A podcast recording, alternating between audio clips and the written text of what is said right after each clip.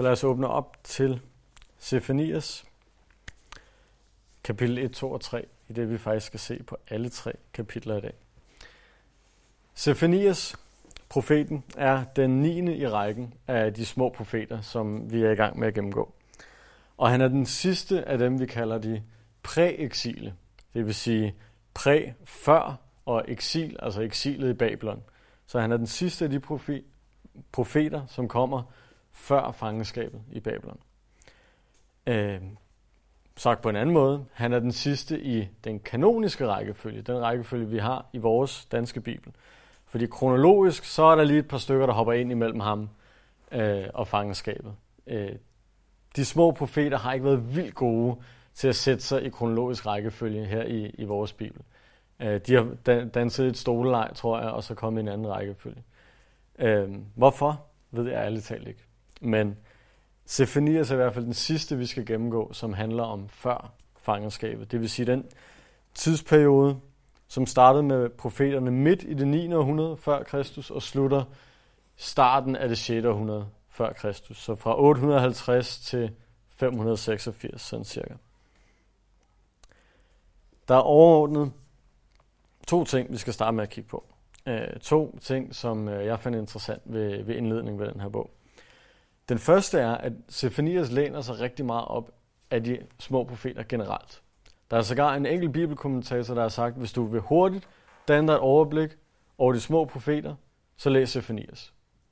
For den skulle, ifølge den her bibelkommentator i hvert fald, have næsten det samme budskab som profeterne generelt, eller de små profeter generelt. Det overordnede budskab i de små profeter er først og fremmest, det er fra Gud, det er til Guds folk, og Gud han siger, I lever i synd, og I skal omvende jer fra det. Det andet han siger, det er, at hvis ikke I omvender jer, så vil jeg straffe jer. Og det tredje han siger er, til trods for den straf, så har jeg løfter og velsignelse til jer i fremtiden. Det er det trefoldige overordnede budskab. Og det er akkurat det samme, som Sefania siger. Han holder sig helt op af det generelle budskab. Den anden interessante ting, som jeg vil fremhæve her i begyndelsen, det er, at Sefanias taler rigtig meget om det, vi kalder Herrens dag.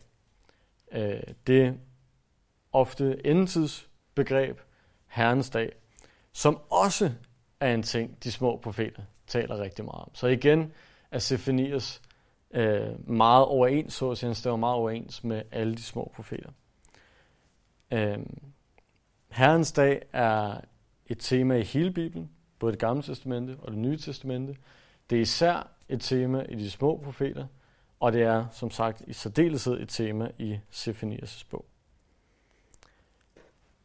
Det var de to ting, vi kommer til at lægge mærke til.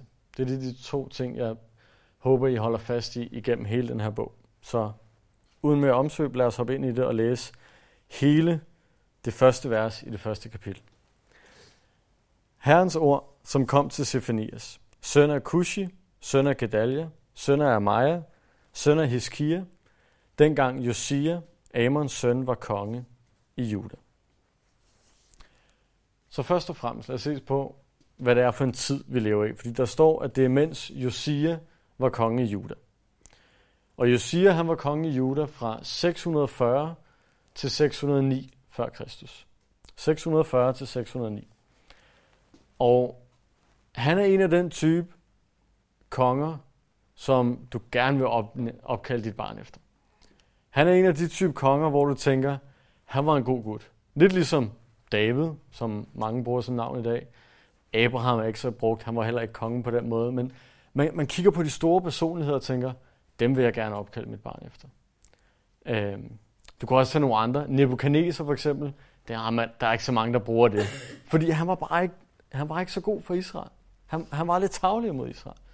Men Josia, han blev brugt meget, for han var en af de bedste konger i landets historie. Han indførte en masse åndelige reformer. Han gjorde en masse for at fjerne al den afgudstyrkelse, som vi hører rigtig meget om i de små profeter, især i dem før fangenskabet. Øhm, og det gjorde han allerede, da han var 20 år. Da han var 20 år. Han blev konge, da han var 8 år gammel. I år 640. Og I år 628, som 20-årig, der begyndte han de her reformer. Det skete især, fordi man fandt en, øh, en gammel, øh, den gamle Moselov i templet, der man prøvede at rydde op i templet. Man havde manglet den, man havde ikke kunnet læse Guds ord, men den lå i nogle gamle ruiner, man ikke har fået styr på endnu for tidligere. Øh, så det var i 628, og så i 622, der havde han ligesom fået sat nogle hjul i gang, og der begyndte for alvor at tage fart med de her reformer. Det passer ikke, undskyld. Det var i 622, man fandt Moseloven. Så det var der, det begynder at tage fart. Jeg tror, fordi at Sefanias nu skriver, at Herrens ord kom til ham, mens Josia han var kongen.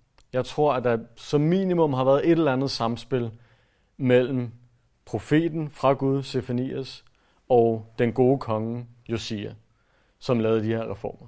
Det virker usandsynligt, at de her to skulle have været i gang med det samme, på samme tid, gjort det samme for Herren, uden os og haft en eller anden form for samspil. Øhm, hvor meget, det er ikke til at sige.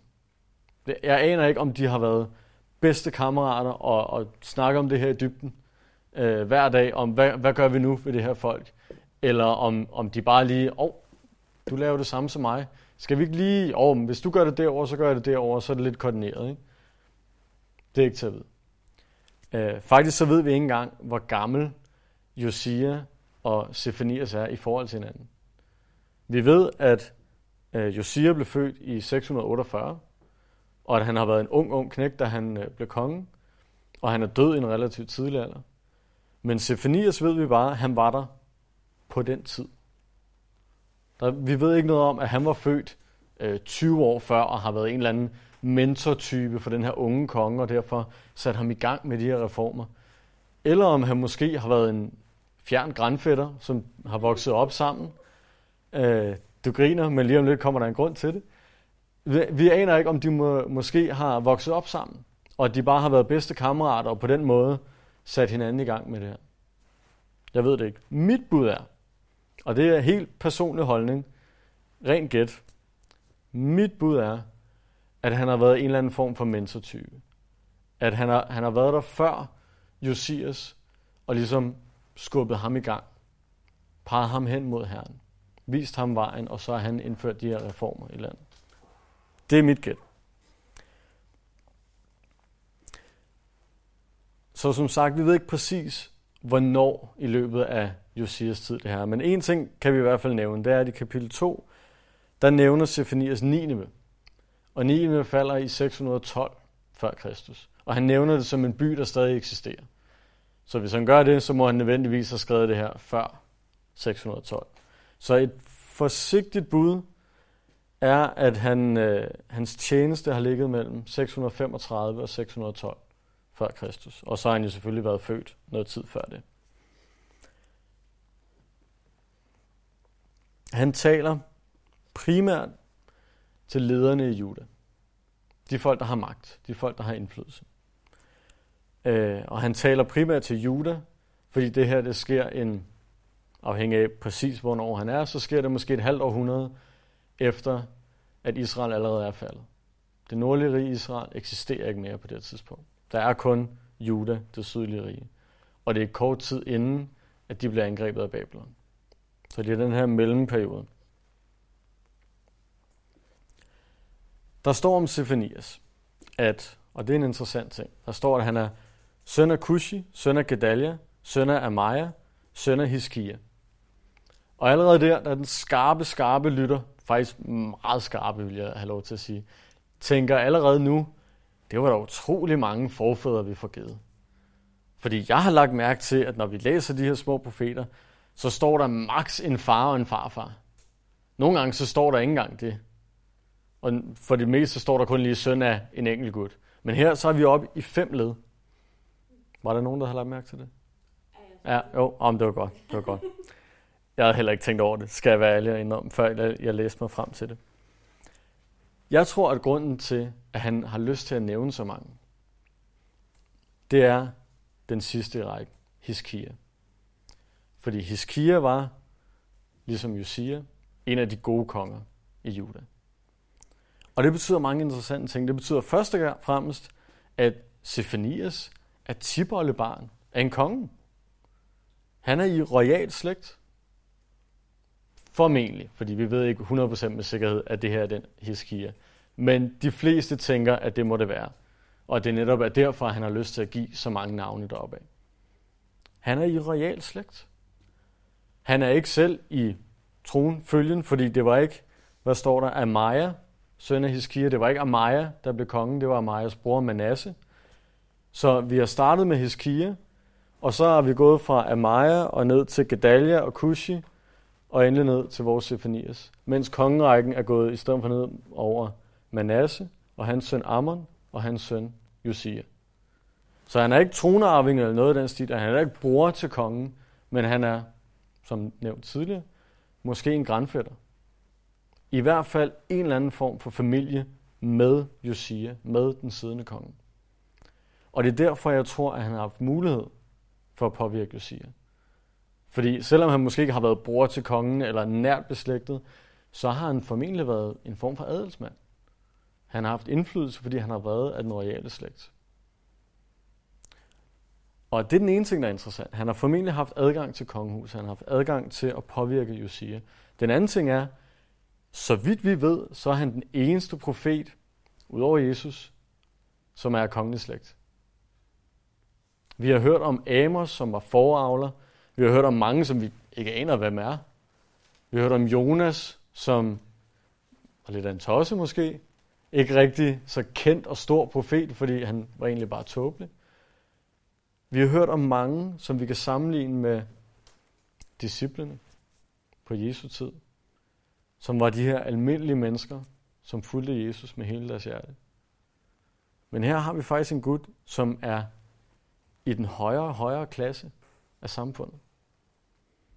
En, som har haft alt, hvad han skulle bruge. En, som har været velstående. En, som ikke behøvede Gud på den måde. Vi bliver altid lidt fanget af de der historier om folk, der tager stoffer og har levet i randestenen, og så finder de Gud, og det er helt fantastisk, og der sker en kæmpe, kæmpe forandring. Men jeg synes egentlig også, at det her er fantastisk. At en mand, som formentlig havde det hele, alligevel har valgt at sige, det er ikke det, der er vigtigt. Jeg følger Gud. Jeg taler hans ord. Jeg står op imod mine brødre og søstre i adelen. Taler imod, hvad det er, de foretager sig, fordi det er det, Gud kalder mig til. Det synes jeg er en stor ting. Ham, som blev konge i stedet for Amaja, altså Sefanias' hvad må det være, oldefar. Ham, som blev konge i stedet for, det var Manasse. Og modsat Josia og Hiskia, modsat hans egen far, så var han, hvis ikke den mest vanvittige og værste konge, så i hvert fald en af dem i hele Judas historie. Han var elendig. Han gjorde alt det, man ikke skulle. Han førte folket i endnu mere afgudstyrkelse, end der var i forvejen. Han førte dem den forkerte vej, fordi han levede for sig selv. Øh, hans søn Amon tog over. Og nu har jeg ikke skrevet ned ord for ord, men der står noget i stil med, han var lige så elendig som hans far. Øh, og han, han blev faktisk, modsat hans far, som var konge i 55 år, så blev han faktisk vildt upopulær på, hvor dårlig han rent faktisk var. Han blev så upopulær, at der var en sammensværgelse, ikke bare blandt øh, pøblen, som blev undertrykt, men blandt adelen, eller blandt dem, der rent faktisk havde noget indflydelse var der en sammensværgelse, som endte med at få ham slået ihjel. Øh, og dem, der så ikke gik imod ham, så prøvede selvfølgelig at lave sammensværgelse mod dem, der havde lavet sammensværgelse mod kongen. Og de endte ligesom med at vinde, og derfor var det Amons søn Josia, der blev kongen, til trods for, at kongen lige var blevet væltet.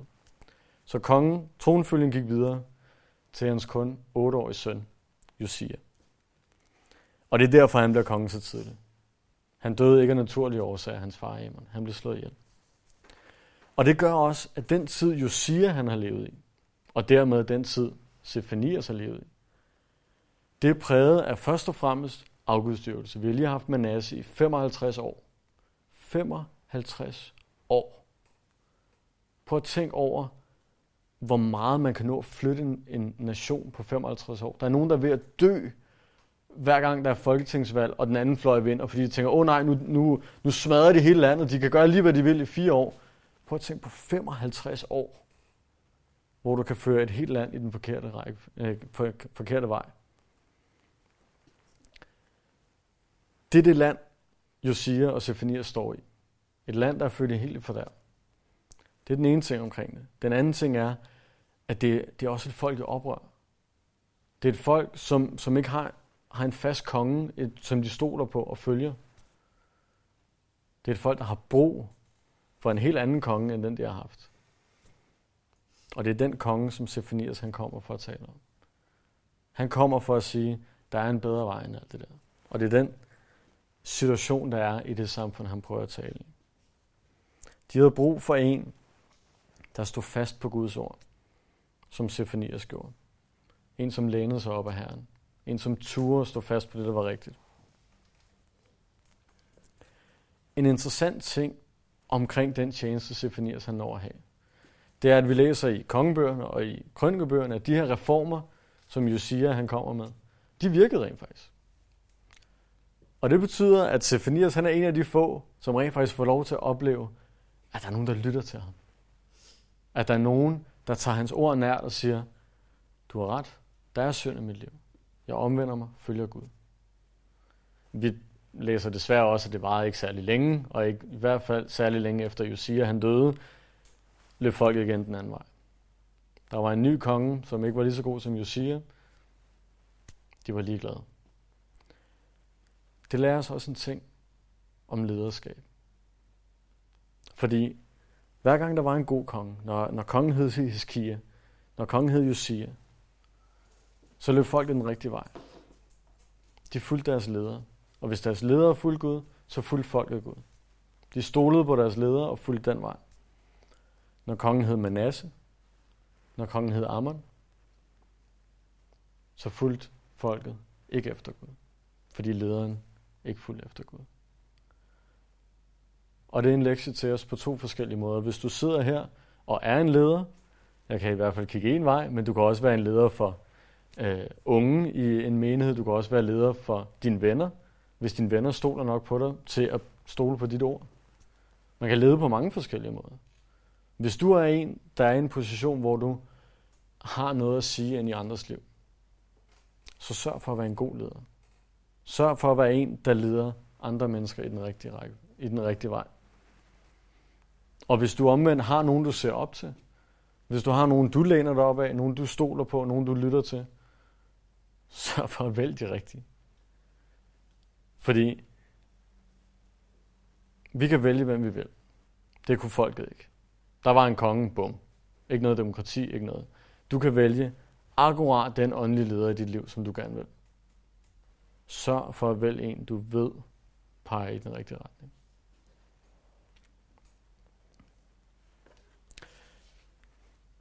Endelig det sidste omkring Symfonias er hans navn, som øh, bliver rigtig interessant senere hen, men jeg nævner det allerede nu. Hans navn betyder gemt af Gud, eller Gud gemmer. Ikke Gud gemmer sig, det tror jeg ikke, han gør, men Gud gemmer for eksempel Symfonias. Gud gemmer sit folk. Med den betydning, Gud beskytter. Gud skjuler Sefanias eller sit folk, eller os, for at beskytte dem. Skjuler dem mod faren hvilket er et meget, meget, meget passende navn for en mand, der kommer på scenen for at tale om Herrens dag, for at tale om Guds dom, og for at tale om det eneste sted, du kan beskytte dig selv mod det, nemlig hos Gud. Og med det omkring Sefanier, så lad os kigge lidt på hans budskab. Det det rent faktisk handler om. Det, som han og Gud prøver at sige til os. Det kommer til at handle om Herrens dag, som jeg også nævnte tidligere. Det kommer det til at handle om resten af aften. Og det kommer det faktisk også til at handle om de, jeg gætter på, tre aftener mere, vi skal være i Sefanias. Der er også emner som øh, Israels rest, det vil sige den, den lille gruppe af mennesker, der holder fast ved Gud i den her svære tid. Øh, vi skal også snakke om, om dom over synd og, og andre underemner, så at sige. Men det primære emne bliver Herrens dag. Og jeg prøvede at kigge på den her bog og opdele den lidt. Jeg prøvede at gå igennem for at se, hvad er det, den handler om, hvilke afsnit er der, hvordan er den inddelt. Og det jeg kom frem til, det var, at jeg først og fremmest ville dele den i øh, to forskellige dele, to hoveddele. Og når jeg delte den videre op, så ville jeg have i alt øh, enten fem eller seks underdele. Og hver af dem havde overskriften Herrens dag. Herrens dag for den her synsvinkel, Herrens dag for den her synsvinkel, Herrens dag for det her folk, Herrens dag for det her folk, Herrens dag, Herrens dag, Herrens dag. Det hele handler om Herrens dag i den her bog. Og det jeg gerne ville, fordi at det er sjældent, man ser en bog have et så stort overordnet tema. Der plejer altid at være flere forskellige ting. Det er sjældent, man ser en bog, der har et altoverskyggende tema. Og måden, jeg vil prøve at belyse det på og vise det allermest tydeligt, det er ved at, at gøre det lidt anderledes, end hvad jeg plejer. Normalt så vil jeg give mig i kast med sådan en bog, og jeg vil starte med vers 1, som vi har gjort i dag, komme med noget indledning, noget af det, som nogle historienørder synes er ret interessant, og nogle andre måske bare gerne vil have overstået. Der er forhåbentlig lidt af begge dele her i lokalet. Og så vil jeg gå ind i teksten. Og så vil vi læse det første afsnit. Vi kan for eksempel kigge ned i dronningens autoriseret og sige, at der er en overskrift inden vers 2 og inden vers 7, så vi starter med at sige vers 2 til vers 6. Og så gennemgå det vers for vers, som vi plejer. Og jeg har også tænkt mig at gennemgå det vers for vers, som vi plejer. Men vi gør det lidt anderledes den her gang. Fordi for at, at, at forhåbentlig vise jer, hvor meget det her handler om Herrens dag, så skal vi faktisk læse hele bogen i dag. Og vi vil læse den i de afsnit, som jeg nu engang har delt den ind i. Og så vil jeg prøve at give nogle stikord til, hvad siger det her om emnet Herrens dag? Hvordan belyser det her afsnit Herrens dag? Hvordan lærer vi noget om Herrens dag? Så vi skal hele vejen igennem i dag. Det tror jeg ikke, jeg har gjort før. Øh, og så vil vi de næste par gange gå mere dybdegående ind i teksten, som vi plejer.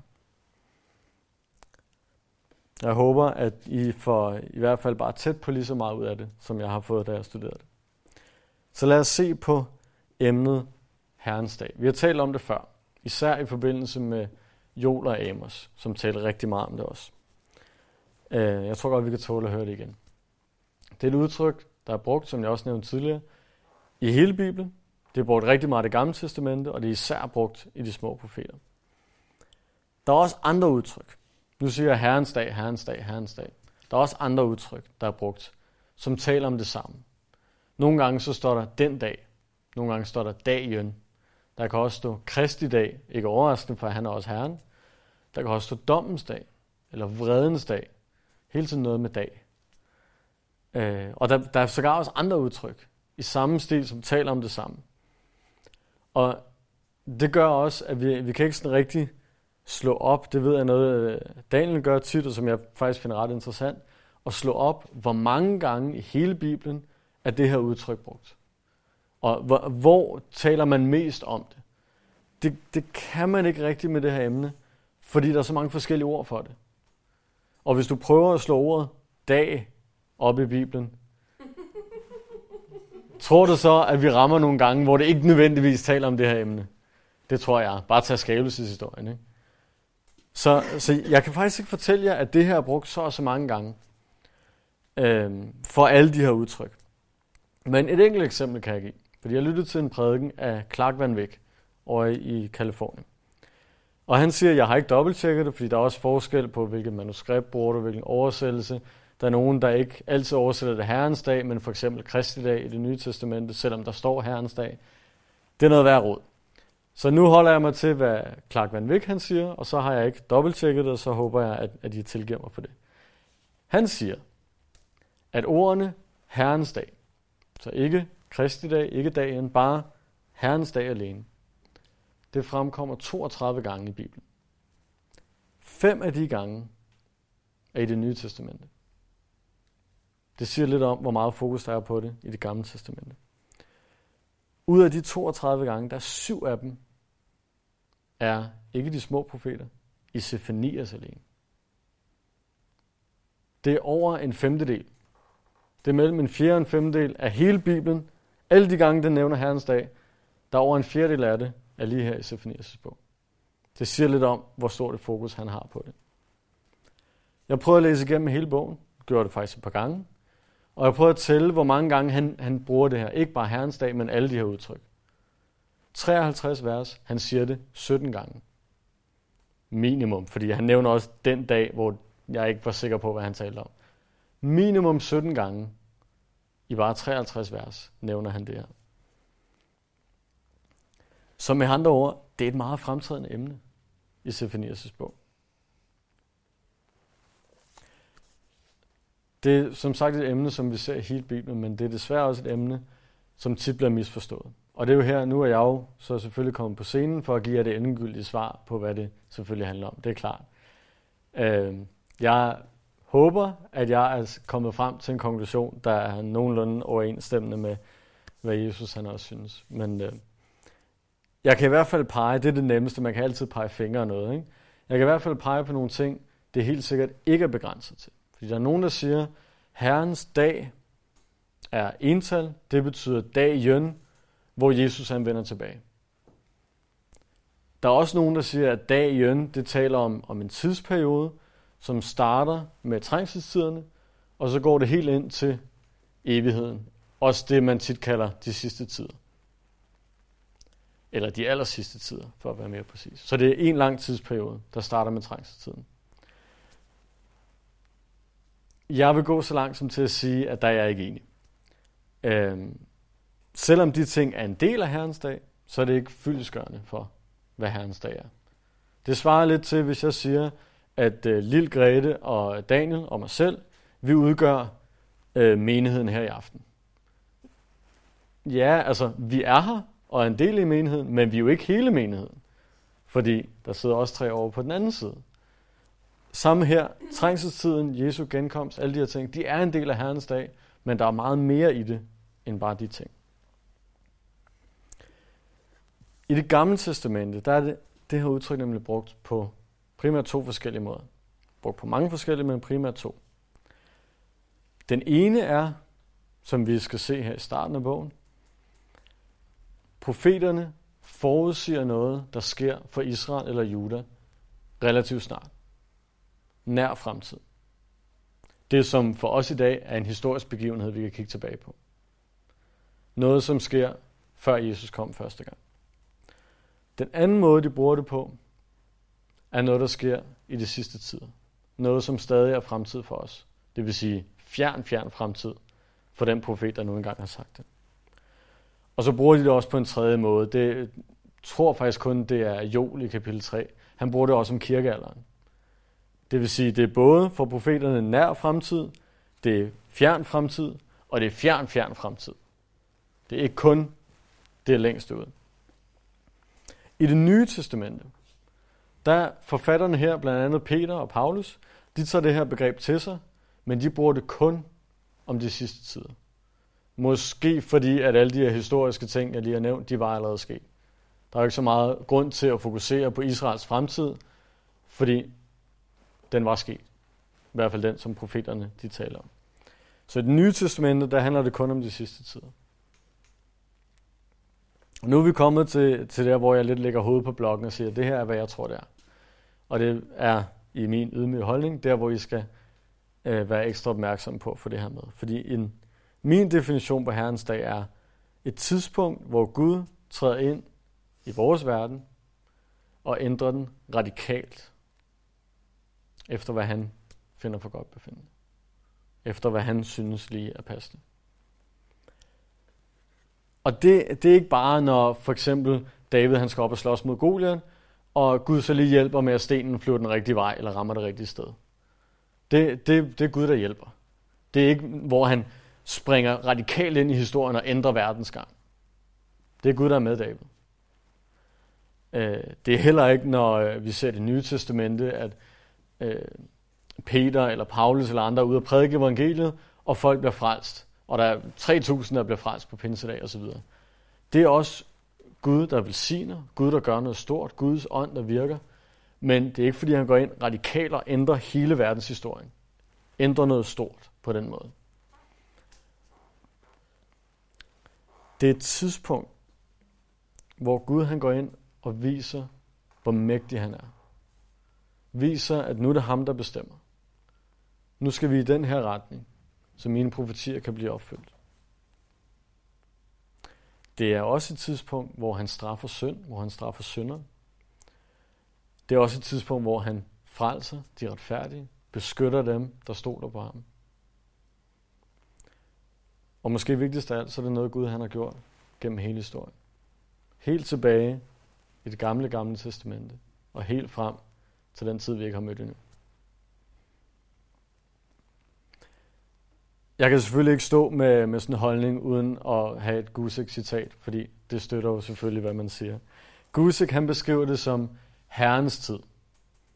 Så Herrens dag er Herrens tid, det vil sige der, hvor det ikke længere er menneskets tid, der hvor det ikke længere er satans tid, der hvor det ikke længere er nogen som helst andre, der bestemmer, men Gud, der træder ind og siger, nu er det min tid.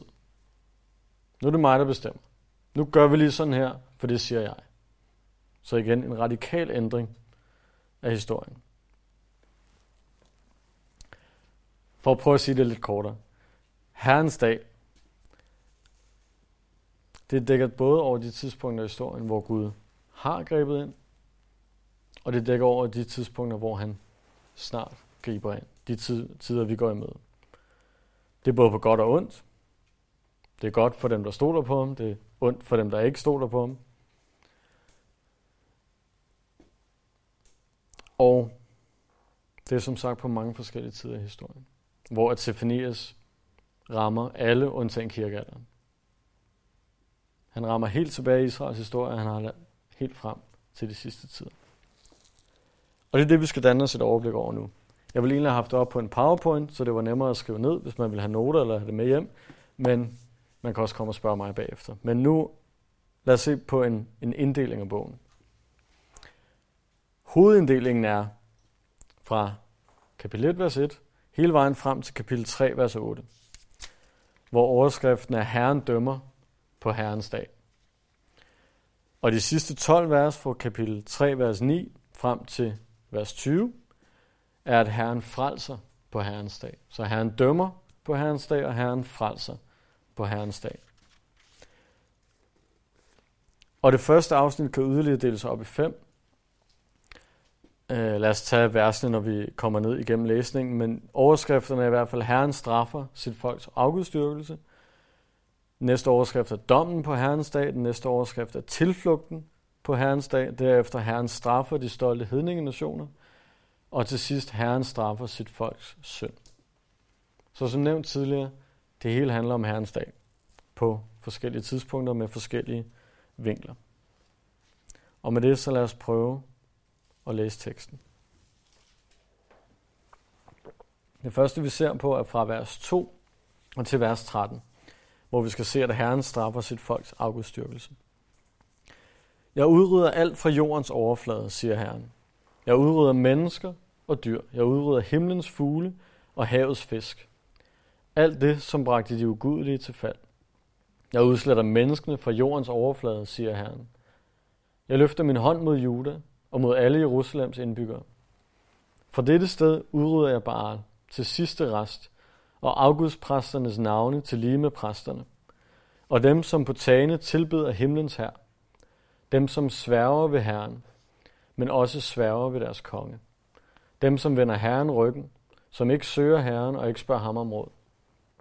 Vær stille for Gud Herren. Herrens dag er nær. Herren har beredt et slagtoffer. Han har helliget dem, han har indbudt. På Herrens offerdag vil jeg straffe stormændene og kongesønderne og alle, som er iført fremmeddragt.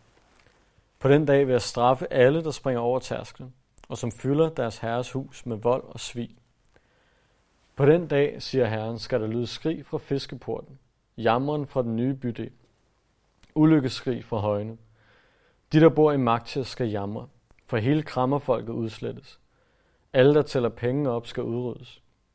Til den tid gennemsøger jeg Jerusalem med lygter, og jeg straffer de mænd, der slår sig til ro i deres vinrus, og siger ved sig selv, Herren gør hverken godt eller ondt. Deres rigdom bliver plyndret, deres huse lægges øde, de skal bygge huse, men ikke selv bo i dem. De skal plante vingårde, men ikke selv drikke vinen. Det første afsnit, det første, som Sefanias har at sige, er det, der har været mest presserende for ham, nemlig det, der handler om de folk, der lytter til ham. Altså de første lyttere.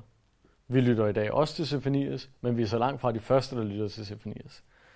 Det mest presserende har været folket på hans egen tid. Dem, der, som vi ser her, tydeligvis var dybt, dybt sunket i afgudstyrkelse. På grund af Manasse, på grund af Ammon, på grund af de ledere, der har været i folket. Det er også derfor, han nævner, at han vil i vers 8 straffe stormændene og kongesønnerne. Dem, der leder. Dem, der viser vej for andre.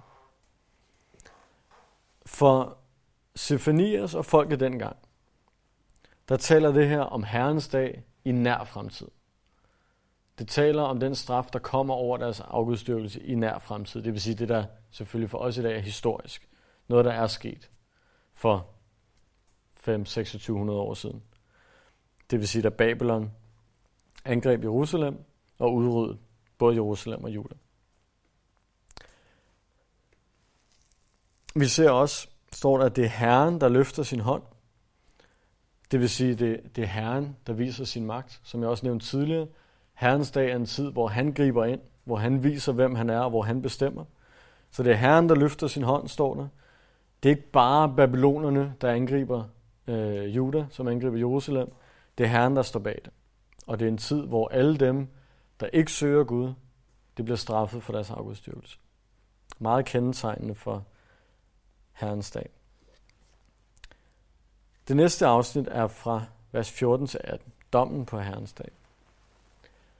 Herrens store dag er nær. Den er nær og kommer hurtigt. Hør heltens kapråb på Herrens bitre dag. En vredens dag er denne dag. En dag med nød og trængsel. En dag med ødelæggelse og undergang. En dag med mulm og mørke. En dag med skyldag og mørke skyer. En dag med hornklang og krigsråb mod de befæstede byer og mod de høje hjørnetårne. Jeg sender trængsel over menneskene, så de går omkring som blinde, fordi de syndede mod Herren. Deres blod hældes ud som snavs, deres kroppe som skarn. Deres sølv og guld kan, guld kan ikke redde dem på Herrens vredesdag. I hans lidenskabs ild skal hele jorden fortæres, for han bringer til indgørelse og redsel over alle jordens beboere.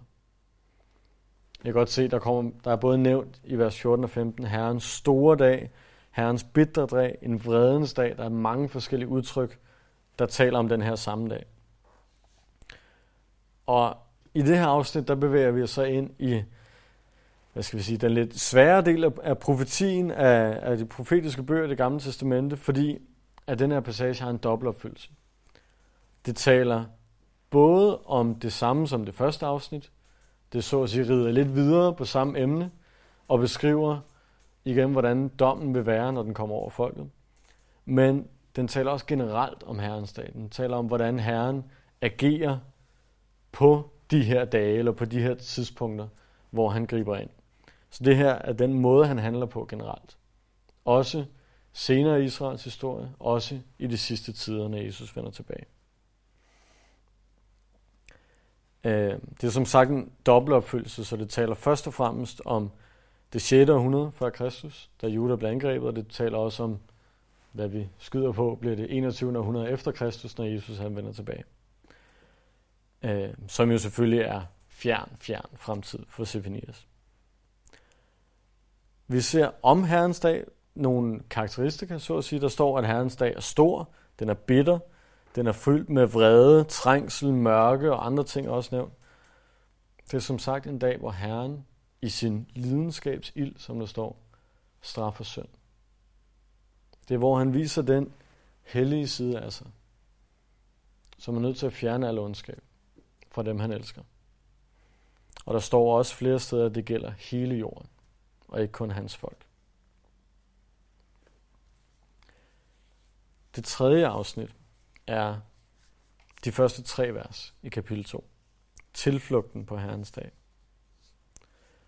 Bøj din ryg, bøj dig, du skamløse folk, før I jages bort som flyvende avner, før Herrens glødende vrede kommer over jer, før Herrens vredes dag kommer over jer.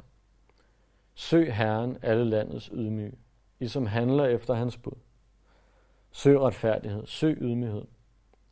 Måske finder I ly på Herrens vredes dag. Det her er kontrasten.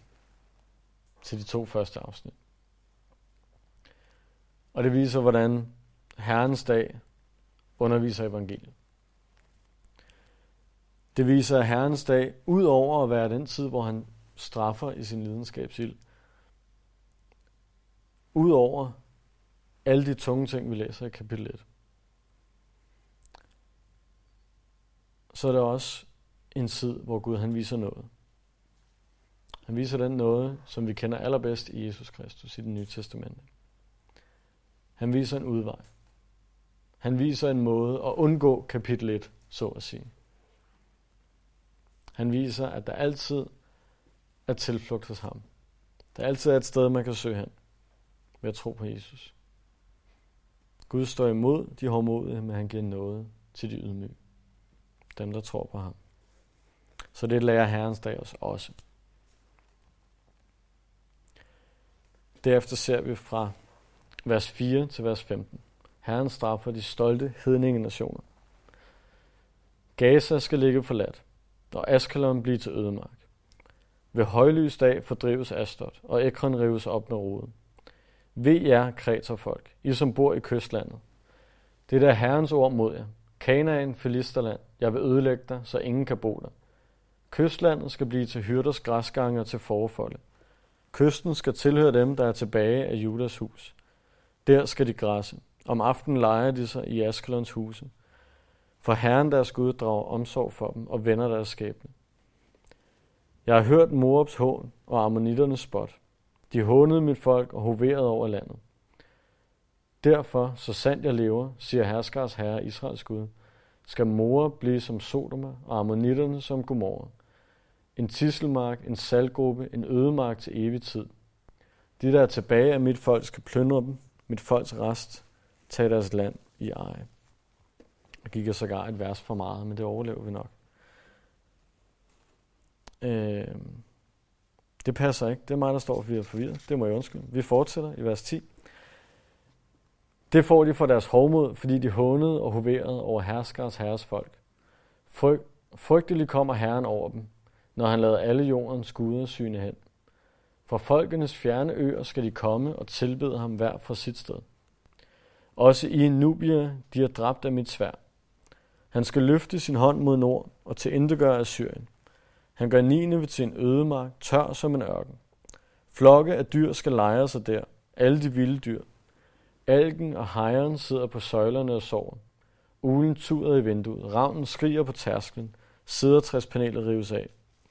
Det var den jublende by, der lå trygt og sagde ved sig selv, jeg og ingen anden. Hvor den er øde nu, tilholdssted for vilde dyr. En hver, der kommer forbi, pifter hånligt og tror med hånden. Så bare for at være helt på plads, det var vers 4-15 i kapitel 2. Det her afsnit, det har også en dobbeltopfyldelse. Øh, det taler om en tid, hvor Gud ikke straffer sit folk, men griber ind på sit folks vegne. Udrydder folkets fjender og tager hånd om den rest, der er tilbage af hans folk. Øh, dem han har bevaret gennem den her trængsel, som for eksempel kan være fangenskabet i Babylon. Det gør også, at det her bliver delvist opfyldt, først og fremmest, når Israel vender tilbage, eller Juda vender tilbage fra fangenskabet i Babylon, og dernæst også i de sidste tider, når Gud igen fører sit folk igennem en trængselstid, bevarer dem, beskytter dem og velsigner dem på den anden side. Så igen har vi noget, der er nogenlunde nær fremtid for Semenias, og noget, der stadig er fremtid for os i dag. Lad os hoppe ind i kapitel 3 og de første otte vers, som har overskriften Herren straffer sit folks synd. Ved den trodsige og blodbesudlede, den tyranniske by. Den adlyder ikke, den tager ikke ved lære. Den stoler ikke på Herren, den kommer ikke til sin Gud. Den stormænd er brølende løver, den dommer er nattens ulve, der gnaver ben ind til morgen. Dens profeter snakker løs, de er troløse mænd. Dens præster vanhelliger det hellige, de forbryder sig mod loven. Herren øver retfærdighed i byen. Han begår ikke uret.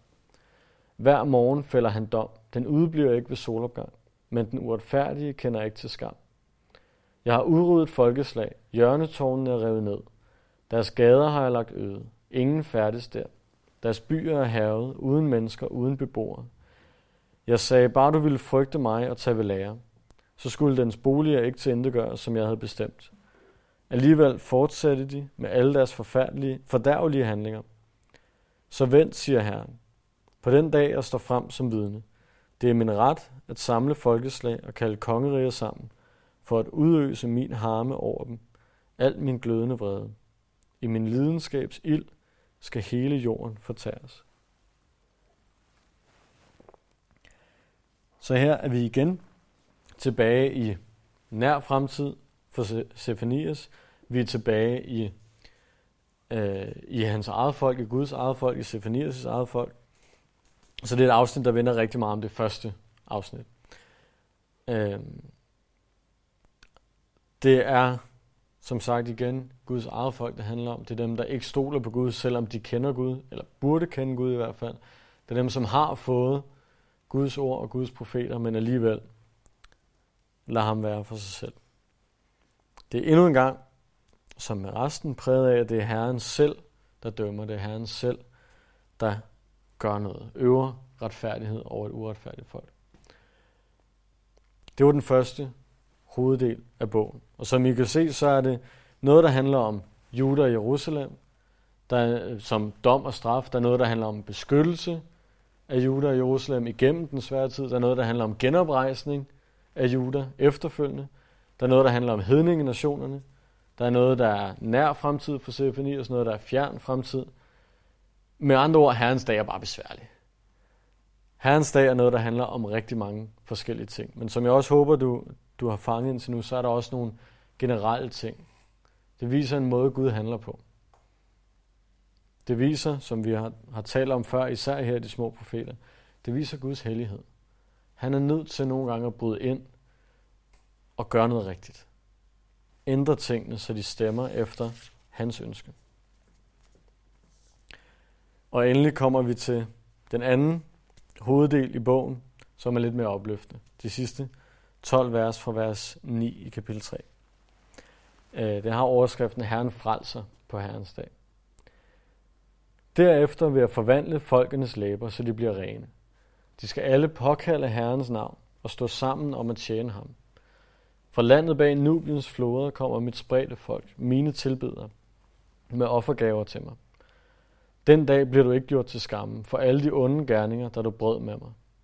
For der fjerner jeg fra, der fjerner jeg fra dig dem, der jubler over din storhed.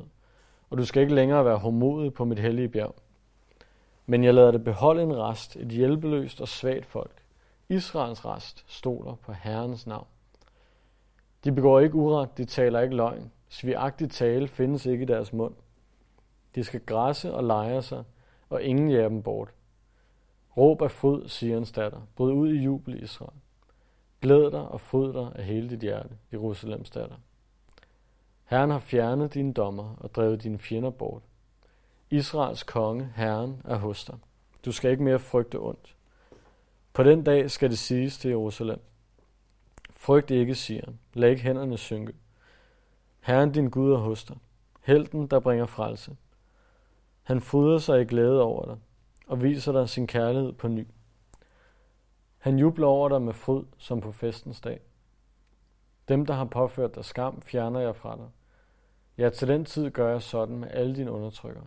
Men jeg frelser de halte og samler de bortkomne. Jeg gør dem til lovsang og berømmelse over hele jorden, når jeg vender deres skæbne. Til den tid vil jeg føre jer hjem, og til den tid vil jeg samle jer.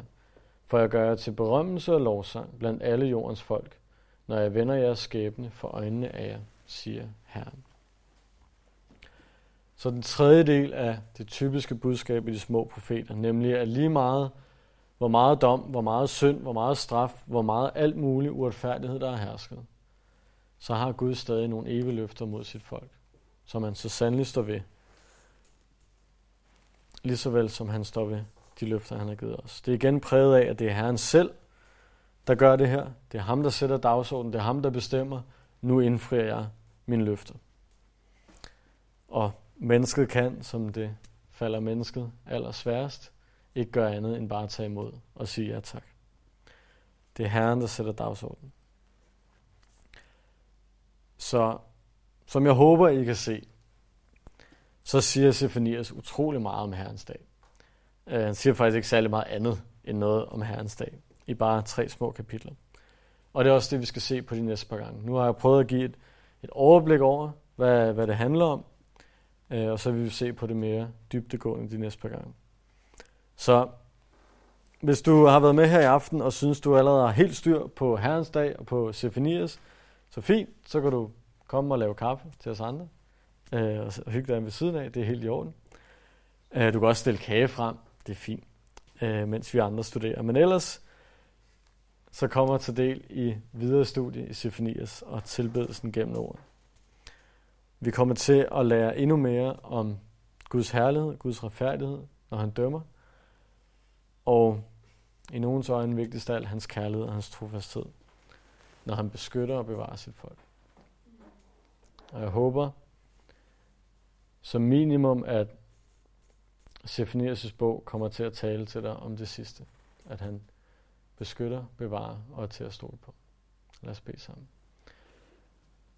Far, tak, at vi befinder os i samme situation som den sidste del af kapitel 3, nemlig at hvad end vi gør eller ikke gør, så har du dækket for det, og du har løfter og rigdom til os. Her tak, at du har taget over. Tak, at du bestemmer, du regerer, du har sejret på vores vegne. Og du vil blive ved med at sejre.